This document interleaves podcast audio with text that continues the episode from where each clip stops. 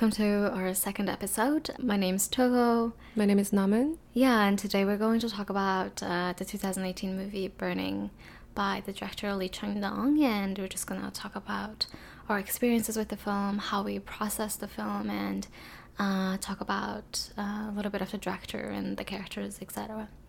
Yeah. Um, thanks for joining us on our second episode. If you listen to our first one, um, we apologize for the thank you. we apologize for the sort of fast-paced and glitchy editing, but I guess that's what the podcast gods wanted from us. Um, so yeah, do you want to talk about your impression of when you first watched and also when you watched rewatched Burning? So um, when I first watched the film, I think I really enjoyed the aspects of kind of being taken by surprise, all the kind of um, things that gets said in the movie and then that gets negated afterwards, and you know you don't know which one was real, like was the cat real or was it not? So all those questions I really enjoyed watching, but I didn't really kind of like process or think uh, too deeply about it. And I obviously really enjoyed that um, dancing scene of Haimi dancing, you know, in the sun sunrise to the Miles Davis score. I've found like that score to be used in other movies too, and I was kind of really just also curious as to why um, the director chose that um, score specifically for that scene. Uh, did he knew about these other movies that used it uh, in the scenes of like just woman kind of looking on the lookout for something? So I had those kind of thought processes, but um, I I did really truly enjoy my experience.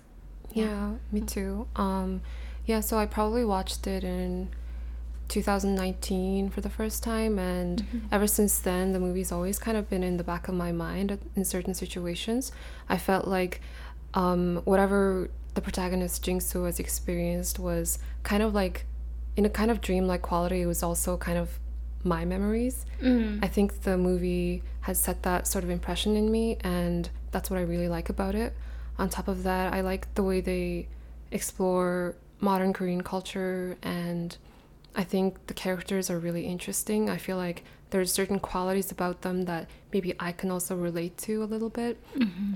And just the fact that I could see myself as Jingsu and just almost feeling like I've met this girl and like she was this like really um, free and this manic spirit. I somehow feel like I went through that experience. Um, and with Steven Yeun's character Ben, um, it just makes me feel like well I, I don't like that character. First of all let me say that. Yeah. In the second in my second rewatch it just made me wonder hey like i hope i don't come off that way to people because um, in a way like steven yeun's character is someone who's well traveled and he comes back to korea potentially from being in other parts of the world and it just made me think what if i go to my home country and start talking about all these things i saw and it just comes off as this really mm, snobbish snobby and, yeah yeah i really liked your description of how it's kind of like reflective of how memories are formed in us like when mm. i mm-hmm. recall my childhood memories sometimes i often question like which parts are real like i get that gut feeling that yes it's mostly real but sometimes um, like some of the memories are really vivid and really specific that I almost feel like mm-hmm. was that my imagination or yeah. like or was did it really happen and I guess it just kind of alludes to the fact that our perceptions of like if we experience the same event our perceptions of it is so different and every time we recall our memories we construct it like in different ways so mm-hmm. that really gets translated so well into this film mm-hmm. it's it's kind of crazy how at one point yeah. the director really was able to capture that like this fleeting essence of memory and like mm-hmm. looking back on experiences yeah yeah um i also i guess the suspense aspect of this movie was really expertly done mm-hmm. um what I thought was that, in contrast to more traditional suspense thrillers such as more Hitchcock style thriller. Mm-hmm. Um, this movie, instead of building from this huge array of clues into like smaller and smaller and then finally coming to reach a conclusion, this movie kind of goes the other way, right?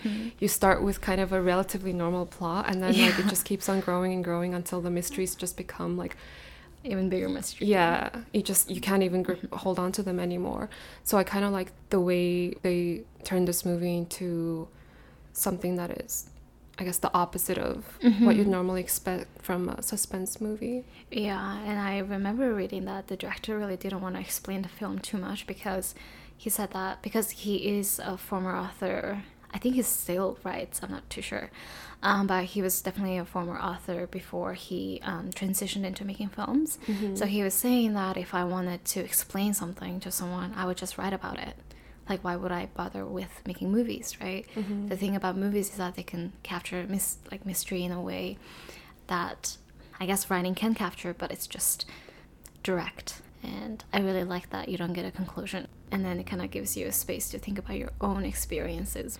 Yeah i think this quality also gives it gives the movie sort of dreamlike was it in your memory type of experience Yeah. And I guess we should quickly summarize the movie. Um, so, Burning is set in South Korea and it follows the protagonist Jung Soo, who is an aspiring novelist. And he lives in a small town where his family owns a cattle farm. It seems like he lives in the northern part of South Korea, where they're really located close to North Korea.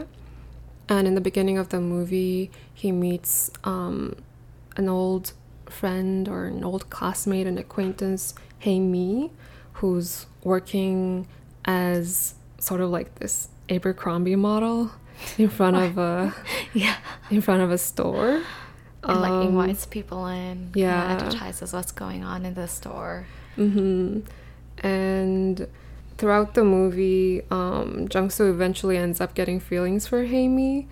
Um, but all of that is disrupted by when Haimi goes to Africa and she brings back this friend who's played by Steven Yeun, this guy Ben. His name is Ben. Super um, suited And- name. yeah. Well chosen name. And Ben is this guy who's really different from Jung Soo. He seems like he's a lot wealthier, at, um, even at such a young age. And It's like he's the exact opposite. Yeah, he's of the exact opposite Yeah. of Soo, And he's kind of a creepy guy. He says stuff like, I like burning greenhouses for fun. It's the only thing that, you know, makes me feel stuff. And um, in the middle of the movie, Haimi actually disappears. And thanks to all the evidence, um, Soo reaches the conclusion that Ben killed Haimi because of, you know, his weird collection of women's items in his bathroom. Um, Yeah, and then the cat. yeah, the cat. yeah. Um, and Soo has all this rage riled up towards Ben, and at the end of the movie, he kills Ben. So yeah. Um, also, we should note that throughout this movie, there's this common theme of discussing between two different types of hunger that Haimi brings up, and there's she distinguishes between um, the great hunger and then the little hunger that is, I think, something that community in Kenya. Kenya, distinguish between. Yeah, they have like a dance yeah. for it, like a dance to express the different types of hunger. hmm And the little hunger is something that's more primal. I guess it's about satisfying your immediate Physical? Mhm. physical needs, right? Um, you need like food, you need shelter. Um, but then the great hunger is more about satisfying your spiritual or your Existential. existential needs. Mhm. Yes, um, where you it satisfy your cravings for finding a meaning. yeah in finding a meaning in life yeah, and so on. Finding yeah, creating your own meaning. Um, Yeah, so speaking of the characters, what is your impression of a guy like Ben? um, a guy like Ben. Um, obviously, there's definitely guys like Ben. Um, definitely don't want to go on a date with him. Um, I don't think. I just uh, to me, he's just way too empty, like inside, Yeah. to even enjoy simple things. Not even simple, just enjoy life. I don't think he gets enjoyment out of life, uh, as much enjoyment out of life as I do. So, um, yeah, so definitely not a type of guy to date, but it's interesting. It's like he's an interesting character. Almost, I remember you said his character, uh, like in the movie, is almost like caricature, right? Yeah, he, He seems like a like not a real person to me. Yeah, exactly. Almost like culmination of that kind of people like taken to a little bit of extreme to Yeah. kind of um, address that point, stress that point a little bit more strongly. Yeah, I said that because to me he is sometimes condescending to a degree of not being socially acceptable. and he says stuff like, "I don't work, I play." And stuff like that. Um. Yeah. He. Oh yeah. He says like even if I tell you, you wouldn't understand. Oh yeah, He, that's his attitude about like thing is that like the people like Jungsu or Haimi is just not gonna understand the kind of the plane of existence that existence that he lives on, and he doesn't want to bother explaining it to them. So he has that kind of attitude. So Ben as a guy is really empty. Really, he's deep inside. There's just so much void that he himself doesn't know how to fill. Um, so Yeah. he's just you know stuck with it. I think his attitude towards Haimi is that he sees her not as like a person that he's actually friends Yeah. with, but someone that he can almost collect, right? Mm-hmm. Someone that he can like entertain himself with. Yeah. And the way he says describes her is something like no, I think Haimi says he thinks I'm interesting. He likes people like me or something like that. Yeah, he finds people like me interesting. Um, yeah, so it's almost like how Ben approaches people or like how he treats other people is as like a social experiment. He's just there to kind of analyze and you know, that's that's how he views his interactions uh, with other people is just kind of like an experiment Yeah. that he is observing them. Uh, so it's always like, what are they gonna? Are they gonna be exciting? Are they gonna be fun? That's what he thinks. He never thinks about what he's bringing into that two-person interaction. Um, Yeah. it's really like one-sided kind of amusing amusement. You know, he's just wants to be amused, and that's all he really wants in yeah. life. And he even says it himself. He says, I think the only time he feels the most is when he's burning those greenhouses, right? Which is like, he literally knows that he's just super empty. And he also says something like, I never cried and stuff like that, which just seems so ridiculous. Yeah, he said like, so I never cried. So I guess I never felt a great, like a real sadness Mm-hmm. or stuff like that. It's really like detached from human living experience. Uh, alive people, people who are breathing, people do cry. Then you should go and cry some more. He definitely didn't cry up until well i guess if it was true that he didn't cry he definitely um, was the only guy on earth who didn't cry till he died because he did he, he, He, did he cry? Did he, did, he didn't cry Well, he didn't cry even then. exactly yeah Mm-hmm. yeah so Yeah, and to him, Haimi is really disposable, right? Like, Yeah. in the beginning, we see him hanging out with his friends along with Haimi and um, Jisung. Mm-hmm. Jisung? What is it? Jisoo? Jungsu come on Okay. okay. and so, that's okay yeah, so we see that Haimi is really disposable to Ben, right? Because in the first part of the movie, we see um, Ben hanging out with his friends, as well as Haimi and Jungsu. Mm-hmm. and Haimi keeps on going on to this monologue about like how she watched the dance in Kenya, the dance of the Great Hunger, and Ben's just kind of looking at his friends or just like he's just kind of scanning the environment like look what I brought to the table this time, you know? And at the end of the movie we see him with another girl who goes who's going on about this other monologue It's about Chinese pattern. people, right? Yeah, it's the same and it's just like he's showing his friends, look what kind of a girl I got Mm-hmm. now. Um, on, in contrast, when we look at Jung-soo, Haimi is actually an enormous part of his life it's once like a she's point introduced. real Yeah. interest almost Yeah, he just she occupies a huge part of his Mm-hmm. very barren life. Yeah. Yeah, and then also the fact that like Ben is like yawning even when she's doing the great dance and also uh, like how people perceive her when she is sh- showing a lot of like expressing a lot of her emotions. She lets it out. She's she cries. I don't know how many times. She cries a lot in the movie. She lets her emotions out and for some reason it's almost like to those people like ben's friends it's almost like a vulgar thing they just kind of like oh look at her you know with her petty little dance and Mm-hmm. what else did you have on ben On any other Ben? thoughts Well, yeah we're gonna have to talk about him further on for sure, but I think we should leave it at that. Let's Yeah. let's talk about Jungsu. Jungsu What is your impression of Jungsu? would you would you go out with him? um okay oh i think um i think he comes off as really closed person like Like not really off? yeah closed off person so i'm not sure if um my first thought would be wanting to go on a date i don't think it would be it's just if i get to know him a bit more maybe Yeah. but um so jungsu is definitely is kind of in a writer's block Yeah. he, he's really in a deep writer's block but um at least one thing i kind of sense from his like he knows what he wants to do like he know at least has a bit of a goal that Hamey perceives as meaningful like becoming an author Yeah. like writing Hamey thinks oh that's really cool right He's- that's interesting He's a lot less empty compared to Ben. yeah. Yeah. Oh yeah, he's not uh, empty. Um,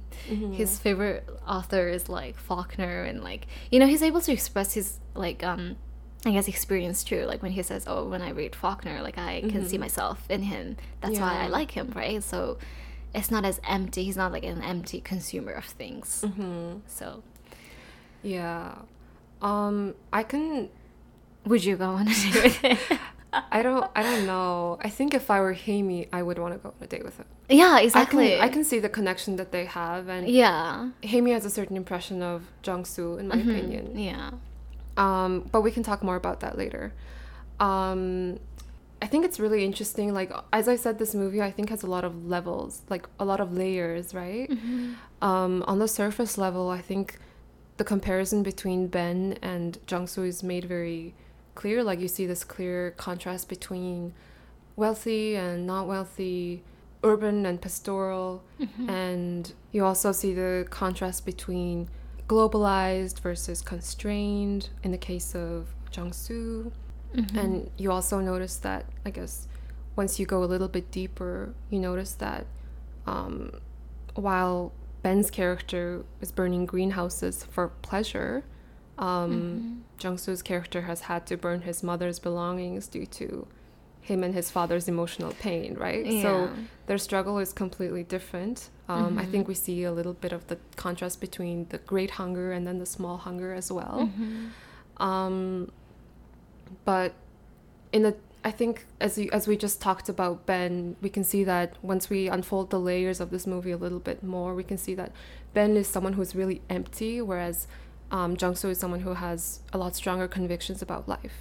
I mean, based on the interviews that I saw of the director Lee Chun-dong, he Jungsu might be kind of based on Lee Chun-dong himself Mm. because Lee Chun-dong's favorite author is Faulkner. Faulkner. Yeah.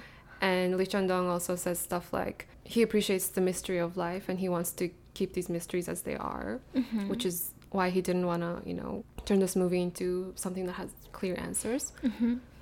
And we mustn't forget. Um, so the movie was roughly based off of two stories, Mm-hmm. right? Both of them ab- about burning barns, Mm-hmm. and one of them was written by Haruki Murakami, and then the other one was written by um, the author mentioned throughout the movie, um, William Faulkner. William Faulkner. Mm-hmm. So, I mean, Lee Chun-dong has said in interviews that this movie is kind of set in the world of Murakami, and he says that we're kind of living in the postmodernist world of mm-hmm. Murakami, mm-hmm. um, and that a lot of Korean audiences who are seeing this movie are probably participating in this Murakami world, mm-hmm. whereas Lee Chun-dong seems to identify with Faulkner a bit more, and he says that I live the Murakami life, but I identify with Faulkner, and it seems like the character Chung So is also someone who identifies with Faulkner, and he perceives the world in a Faulkner kind of way, but in this movie he's inserted into this Murakami world, which is Ben's world. Yeah, this Murakami or the postmodern world, just not a lot of things make sense, Mm-hmm. right? Like one thing happens after another, and sometimes there's not a direct connection between the things and you can't really make up what just went on it's kind of it can be confusing which also can be perceived as mysterious right? Like that that could be the quality to describe uh, the kind of life. And and again like chung soo kind of strives to find a meaning. Yeah. um, and he is really kind of fed up with i guess how people are treated in this kind of like postmodern or like this murakami world. Mhm. uh, when he is trying to get a job like this the person who's i guess offering the job literally just keeps calling him number three like where do you live number three it's kind of like really dehumanized monotone Mm-hmm. like world and he despises it you can like kind of see it from Mm-hmm. his reaction and he doesn't like almost doesn't want to participate but he has to participate Yeah. Mm-hmm. in this world right like he has to work he has to do that but he kind of despises the Yeah. fact that he participates Yeah, I'm not familiar with Faulkner's work, but I think Lee Chun-dun said in an interview that he sees Faulkner and Murakami as existing on the opposite ends of a spectrum in the way they present worlds and the way they perceive them, right? I think Faulkner is someone who has much stronger convictions. The subjects that he writes about are typically more um, underdogs of society, such as um, former slaves or descendants of slaves and um, more working class people. mm-hmm. And I think his works are a lot more set on defining, you know, having applying definitions to the plot elements. Um, whereas with Murakami in the postmodern world, things are abstract and you know it's open to interpretation.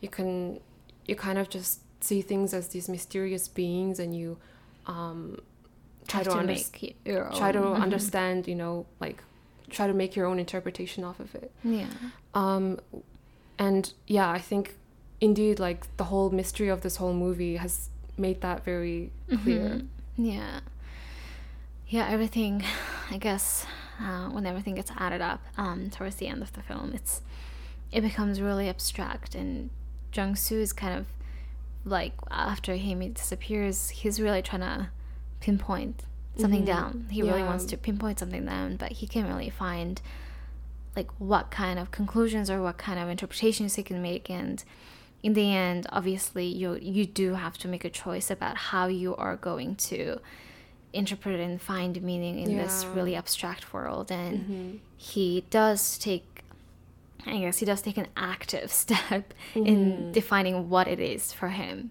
and like how he's going to act towards the end of the film but at the beginning he's really like passive He's he's very passive throughout like ninety percent of the movie. Right? i know But yeah, in the end, when he kills Ben, um, we see that like he's decided to take in a no bullshit approach to the whole thing. yeah Um, and you, I mean, a lot of people can just be be like, this is a mystery that can't be solved. I'm not gonna, I can't have any answers. I'm not gonna deal with this. hmm But yeah, in the end, we really see him just perhaps taking the Faulkner approach. yeah dealing with life with bare hands um i think yeah um but we can talk more about the like the uh, ending a bit Yeah. later on um but um what about Haimi? what did you think of Haimi? Haimi's an interesting character for sure. Mm-hmm. Um, in the beginning, I perceived her as teasing Jungsu, mm. and I guess she was. I mean, was. she was. Yeah. she was really like uh, teasing him. Yeah, she was like, you know, she know what she's doing. She's like, Jungsu is like this guy who clearly really doesn't have that much going on in his life, um, aside from this whole um, farming thing and His dad. dealing with his father. Yeah. Um, but Haimi's this like hot girl, and yeah. and like when she enters into Jungsu's life, clearly she's going to occupy Yeah. a lot in his life, and Yeah. she asks him to take care of her dog, You mean the cat? the cat. Sorry. yeah. um, she's one thing that I really noticed is that she's really almost um, when she's with Jungsu. I guess at the especially at the beginning, she was really straightforward and really mhm. Inviting. You know, which can really take a guy by surprise. Like, why is this girl Oh, yeah. so nice to me? That's kind of like that with that manic pixie dream girl Mhm. archetype, right? Like this really like bubbly, like really interesting girl comes in and like she wants to give you all the attention, and the guy's Mhm. just like, wow, what is going on? He's into it. too. Yeah, yeah, yeah. you see how he smiles when he like Yeah. comes to meet her. I know. yeah, um, but it's also like the dynamic between them is um pretty like as you said, it's pretty balanced, and I kind of like that about them. In the beginning, it's pretty balanced. exactly Yeah. when they were like smoking together, Mhm. the conversation that happened between them is really natural, and which is might be why Hamey was like so eager to just kind of continue with Mhm. him, right? Maybe the interaction was just really smooth and as she expected Mhm. the first few interactions so she was really like inviting and she was really like open to bring him into her life um but Um, I thought Hamey was kind of like a blank canvas, and then she was kind of looking for her own meaning. mm, Um, and I feel like when she mentioned stuff like, "Oh, like I got plastic surgery," Mhm. and like you called me ugly before and stuff like that, she was kind of searching for this new life. mhm. Um, it's almost like the saddest thing is yes i think she is searching for uh, first and foremost maybe the meaning of life. And second of all she's really lonely really Mhm. lonely. Um, so she's looking for a connection.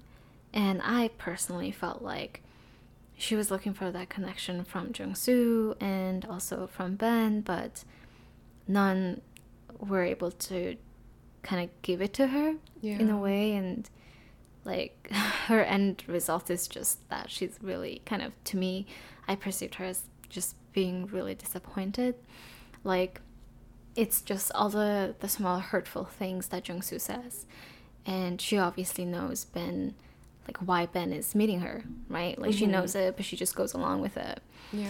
and it's just like deep down she's hurting a lot by the small gestures that is made by these two guys especially jung-soo right jung-soo uh, we can talk about his mean comments Yeah. that was mean um Yeah, I think um, was kind of trying to fit into that perceived life that people like Ben live in. mhm. You know, like her going to Africa, um, her picking up these new, um, interests. Yeah hobbies Yeah, it seemed like she wanted to live that sort of this free and like this Mhm. great hunger life. You know, where she's searching Mhm. for her meaning in life. Mhm. But Yeah. well, we know that she was struggling with her credit card debt and like she didn't have, um, she had a strained relationship with her family. Mhm. So, in a sense, her background is even, you know, actually more similar to Jang Soo's, and they're from the same town. So I think, yeah, in the in a truthful sense, Hamey and Jang Soo are more similar in where they're from, but Hamey's kind of trying to ascend that life. Um, Yeah, so why don't we talk about Jung-soo's some of I mean his mean mean gestures uh, towards Haimi that Haimi was really hurt. yeah. But you can just tell it by her expression. I think the first one that I remember is when they were both at the on the balcony of Ben's um, Mm, mhm. Ben's apartment, and Jungsu said something like, "Why do you think he's hanging out with you?" Right? yeah, It's like he's he's basically implying that he's only hanging out with you to entertain himself. You're not really that important to him. it's almost like suggestive saying like, you know that you're not on his level, right? Mhm. Almost like that, you know. Yeah. The sub sub context underneath it is like that. Yeah. Um, and I guess the second time that Jungsu has said something weird to her was when um, they all smoke pot and, you know, caught in her emotions and I guess caught in the feeling of the moment, Haimi decides to do the dance that she's been talking about throughout the movie. And while she's doing that, she takes off her top, um, which was actually a moment of a good like expression for her. She Mhm, was expressing her freedom, and after that was done, Jingsu Mhm. actually tells her, "Why did In the you morning, yeah. Why did you take off your top? Right? Like, Yeah, why would you do that in front of men? Only only whores do that." Yeah, and um, I guess those are the two moments where he is directly really um, hurtful with his words vocally. and another time is when um, after the dinner, uh, Ben asks uh, Haemi, like, "Do you want me to take you home?" And uh, uh, before giving answer to Ben, he just look. She just sorry, she just looks at uh, Jung-soo, uh, almost like waiting for him to say something, uh, maybe something along the lines of like, "I can, you can, you can go with me." Uh, but obviously, Jung-soo being kind of passive and maybe being like a little bit intimidated by Ben's presence, he um, uh, doesn't kind of give the response that Haemi is expecting, and she keeps looking at him, and you can kind of tell from her body language that she does really want to. The person that she wants yeah. to go home was actually Jung-soo, not Ben. But yeah, so there's this a small instances where. Uh, Jung-soo is incapable of taking like an active involvement mm-hmm. in the relationship or active steps to actually progress the relationship. Yeah. And it's only up until Haemi disappears that Jung-soo kind of starts mm-hmm. actually making moves. yeah. Um, and I feel like after that comment when Jung-soo was like only whores do that, I think Haemi doesn't even like look at him, right? She seems mm-hmm. really disappointed as you said and just goes into like Ben's car and just yeah. drives away. And that's the last time Jung-soo is ever gonna see her, mm-hmm, which is really sad. Yeah, it's kind of funny because Jung-soo also disclosed that like he is in love with Haemi that night mm-hmm. to Ben, not yeah. to her, which which is, is, just super passive. Yeah, so passive. Yeah, yeah, missed chance. But I feel like even though Ben, like on the surface level, seems to be a bit more accepting of Haemi. Mm-hmm. Like he doesn't say anything like that to Haemi, right? Mm-hmm. But I feel like that kind of represents like a superficial level of acceptance mm-hmm. because like I don't think that Ben is someone to be like, yeah, girl, take off your top, like yeah, sexual no. empowerment. no, because we're like just watching her, observing her. Mm-hmm. Um, yeah, he just like I think like Haemi finds comfort in Ben's lack of judgment Mm-hmm. Whereas Jung-soo is like really judgmental. Yeah, and um, he can't hide it. Yeah. Which which one might think is like Ben is a really non-judgmental guy, but I don't think that's the case. I think he's just like as we described further mm-hmm. as we mm-hmm. described before, like that postmodern, like no interpretation yeah. and like he just sees Haemi as some sort of like entertainment to him, yeah. right? But yeah, maybe we should talk about Haemi's disappearance. Yeah. So um so yeah, so Haemi's disappearance is, I guess, one of the mysteries of the movie, where you can make your own interpretation. Um, so how did you kind of interpret her? Well, I thought that. I mean, I thought Ben killed her, and the reason why is because he literally had that collection of I guess, items that he kept from women, and one of them was Haemi's watch, right? The mm-hmm. pink watch that she got in the beginning of the movie, and also the fact that Haemi's cat was gone, mm-hmm. but that like Ben had the exact same cat who was um, recognizing Boyle. the name yeah. Boyle. Um, and I feel like those are really strong evidences. So I kind of decided to take the no bullshit like Faulkner Faulkner approach. Yeah. yeah. For me, um, I thought that Haemi's disappearance, um, I kind of thought of it in a more kind of like spiritual vanishment kind of way, not like a literal like her body getting killed or physically getting killed. Mm-hmm. Um, and that's because, to me personally, I thought she was looking for something. She was maybe looking for a yeah. refuge or like a warmth in either of these men. And obviously, Jung-soo would kind of uh, take part as it's like a familiar space, right? She couldn't find it from that, uh, from there, and then she also couldn't find it in a guy like Ben, who's exciting and who's I guess representative of the life that she wanted to occupy or be part of, and because like she couldn't find anything, and even after she went to um, Kenya, right? Mm-hmm. I don't think she found the answers that she was looking for. Um, mm. That's the kind of conclusion I made. So after all this search and after like, kind of all the disappointments that she endured from either sides of all the relationships that she had, not just Jung Soo and Ben, also her family too. Mm-hmm. So, based on that, I felt like her spirit was dead. That's why she just kind of vanished away. It's like there's no point in her being in their lives anymore. She already almost like to me, only to me, made the conclusion that this is not where I, where I would find what I'm looking for. So maybe she's looking for it in Yeah. a different place. So I guess you could call that more of the Murakami approach. Um, Yeah, maybe her death was like symbolic in the movie. Right? yeah, that's how I kind of interpreted um, her disappearance.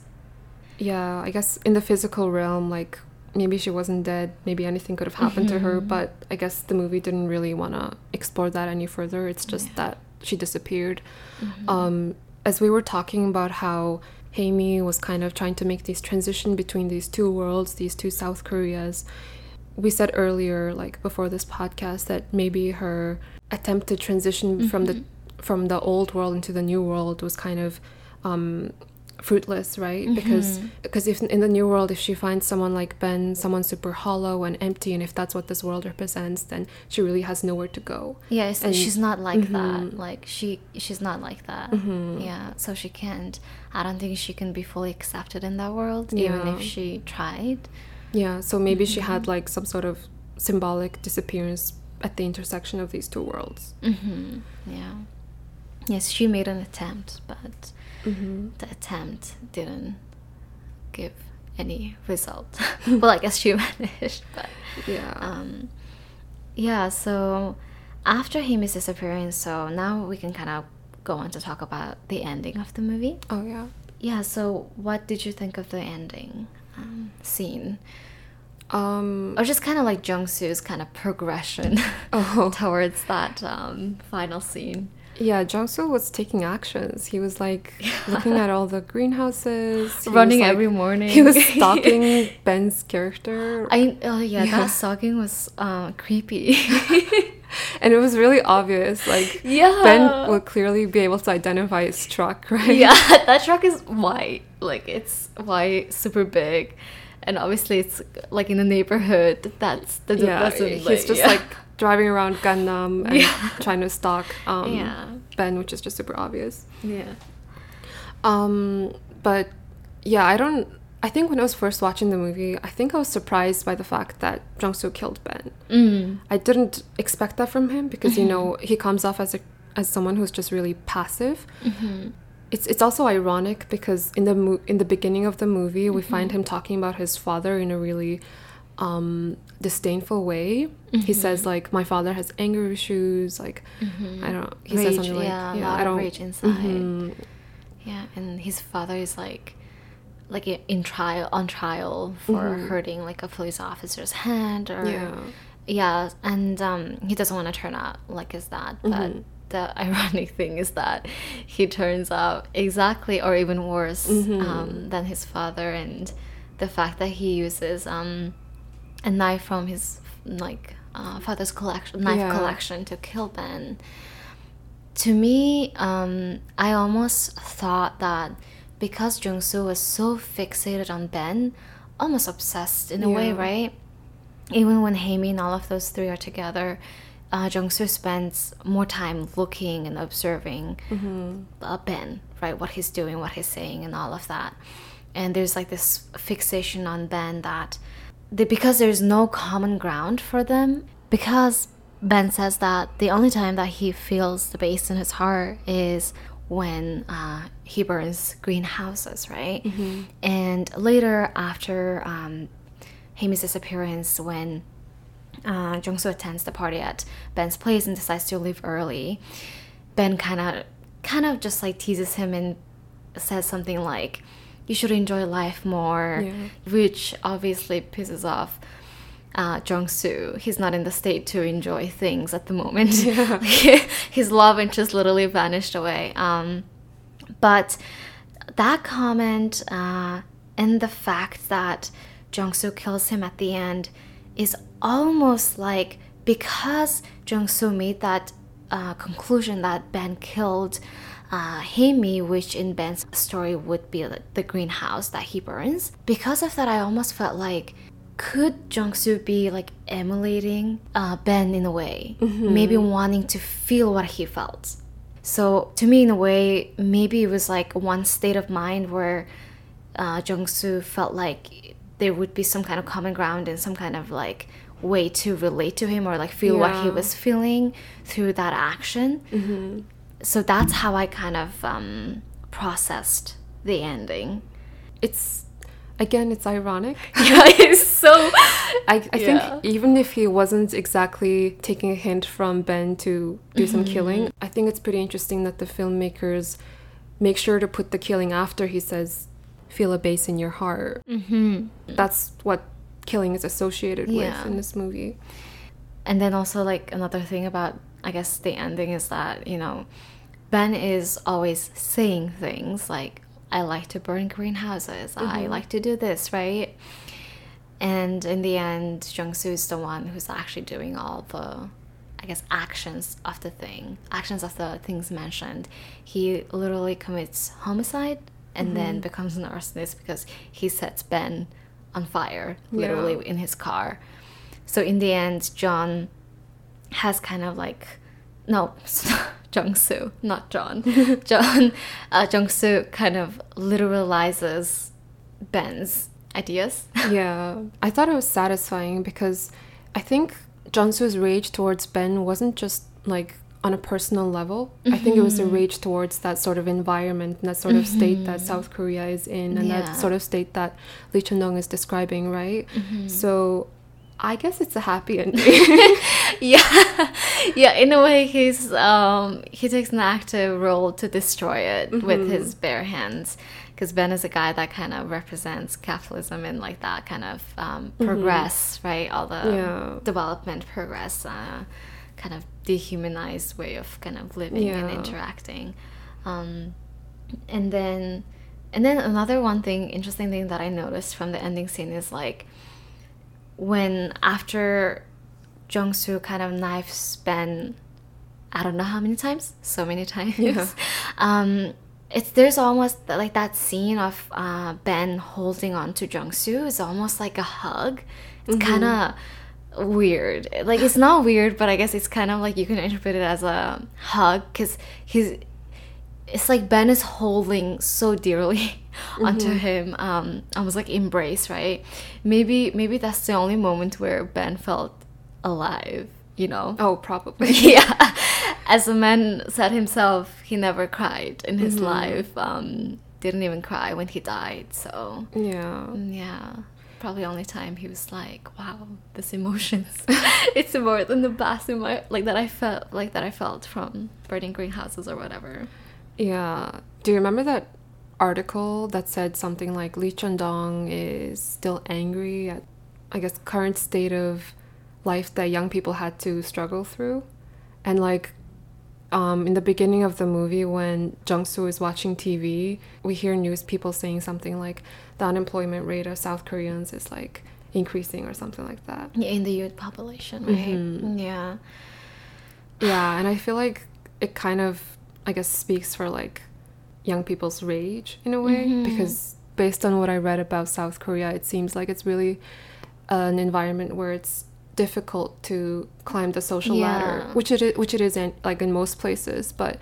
Um, South Korea is pretty notorious for having someone's entire destiny just be determined by, like, let's say their academic performance in high school. Yeah, exactly. Yeah. And then climbing a social ladder, especially if you're coming from like a small town, let's say, Yeah. it's kind of expected of you, and that's what your parents are almost wanting you to do. And um, so there's a lot of expectation on that part. And also, I think, in a way, not only just like young people's rage, but also like their confusion Yeah. in just this world. It's like they're 20, they're so young, and literally just graduated university, you know, trying to make a mm-hmm. living. And it, it is a confusing world. Like mm-hmm. after you graduate from university, life feels really yeah. big and I guess not big. It just feels really open. There's a, just a lot of um, I guess like roads that you can take, and Yeah. it's kind of like the thought process of like, why am I doing this? Like, what's the point? What's the meaning? Dealing with that internally, and then also having to go out and interact with people and like work. All that is it. It's hard. I would say. it's hard Yeah, sure. on young people. Yeah. I like that Jung Soo's character is kind of his confusion and his rage is kind of symbolic of all of that. I think. Yeah. Because he like next to Ben, he's pretty helpless. You know, Yeah. he can't even tell the girl that he likes that he likes her. Yes. Um, he just so intimidated by this this dude. Yeah. And then also, like, what I felt also kind of sad about is just kind of how Amy is just perceived by both of these men. To me, it felt like Amy, in a lot of the parts of the movie, mm-hmm. and there was only a few moments where, like, Amy was kind of really expressing herself Yeah.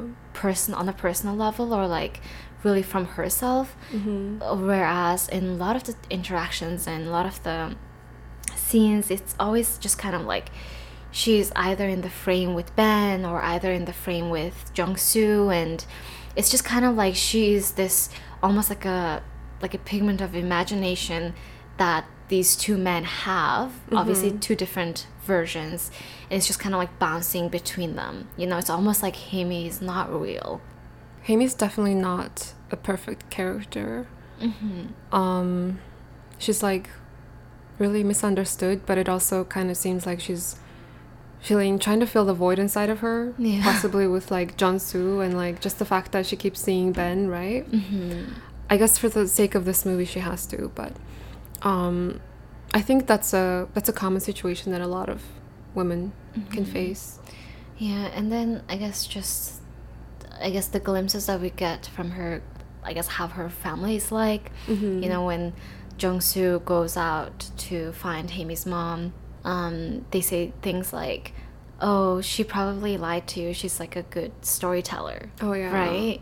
So you can kind of get the sense that um, maybe her family was not used to or didn't really see Amy the way she is Yeah. right? So she obviously didn't get that kind of acceptance from her family. And then the fact that Jung Soo called her ugly, and then the fact that like she went up to get surgery, um, plastic surgery, and there's a lot of things that she, I guess, does to get accepted Mm-hmm. and to find something, I guess, in men. Sometimes, I guess, people do try to fill the void with men. um, um, People have been known to try to fill the void yeah, they've men. been kno- known to try. Uh, I can't say 100%, but uh, I've heard people do that. yeah. Yeah, um, I like that Jung Soo is not a completely perfect or likable character either. It's not like the filmmaker has some sort of moral story to tell and he's trying to tell that story through Jung Soo, right? He's clearly like a misogynist and like Yeah, I really guess, clumsy. I guess that's his flaw. Yeah, clumsy, passive. Yeah, he's he's a handsome actor, not a good character in the movie. He's a great actor, by yeah, the way. yeah, he's wow, his like acting is superbly good. Mm-hmm. It's like the expressions that he makes is just like wow. like How yeah. can someone act so like subtly? Right? Yeah, apparently, so like the, yeah, the director like knew it from the beginning that he was gonna be the main character, and Steven Yeun kind of entered the picture like like Mm. A later, um, and Amy was a new up and coming actor that didn't have any. she didn't have any like Yeah, on-screen experience apparently, yeah, right? and But yeah. so good. yeah, all of all three of them really bodied their roles. Yeah, yeah, it's it was it was a really good experience. The whole movie. I think that's Yeah, I guess I think we're gonna wrap it. So thanks for listening to our second episode. We hope to see you another time. Um, we don't know what other movie we're gonna make a commentary on. yeah. Maybe We're not sure. We're thinking either camera buff or Uh, I don't know. okay. Camera buff is good, so maybe. But thanks for tuning in, and um, thanks for staying till the end. Yeah. if you stayed till now. Okay. Okay, see ya. Bye.